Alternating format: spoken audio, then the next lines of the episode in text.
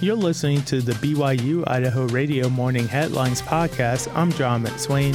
Here are your morning headlines for Tuesday, August 29th, 2023.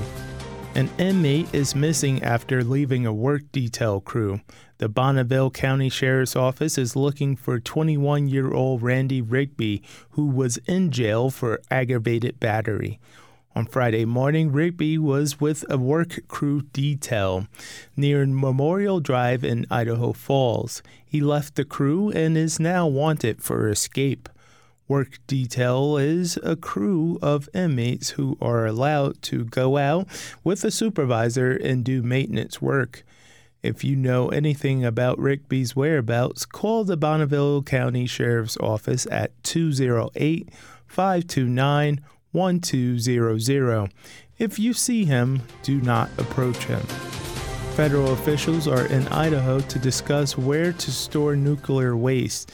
The U.S. Nuclear Waste Technical Review Board, an independent federal agency, is holding two meetings in Idaho Falls. According to Rocky News Service, the first is today and will be a workshop on the siting of radioactive waste facilities. Wednesday's board meeting will focus on the Energy Department's consistent base siting process for waste. Don Hancock is the Nuclear Waste Program Director for the Southwest Research and Information Center. He says the consistent base process fell by the wayside during the Trump administration, but has become a focus again under President Biden. They're starting off saying, we think we want to come up with a consent based process to see if we can store spent fuel for some considerable period of time, but people would be consenting to temporary storage as opposed to permanent disposal. Hancock says the Obama administration decided the siting process should prioritize temporary sites rather than long term geological storage, and the Biden administration has picked up there. The public can be involved with both of the Nuclear Waste Technical Review Board meetings this week, either in person or online.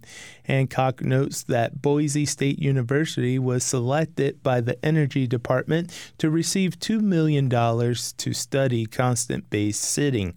However, he says it's not clear what that means for Idaho an important question I think people of Idaho would want to know is does Boise State and their partners think that what they're doing now and what they could be doing down the line is having Idaho consent to being this kind of interim storage site? Boise State University did not respond to a request for a comment for this story.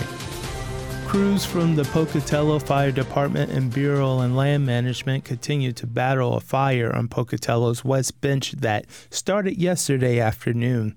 According to East Idaho News, Pocatello Fire Department spokesman Kim Stouse says the fire has grown to 75 acres.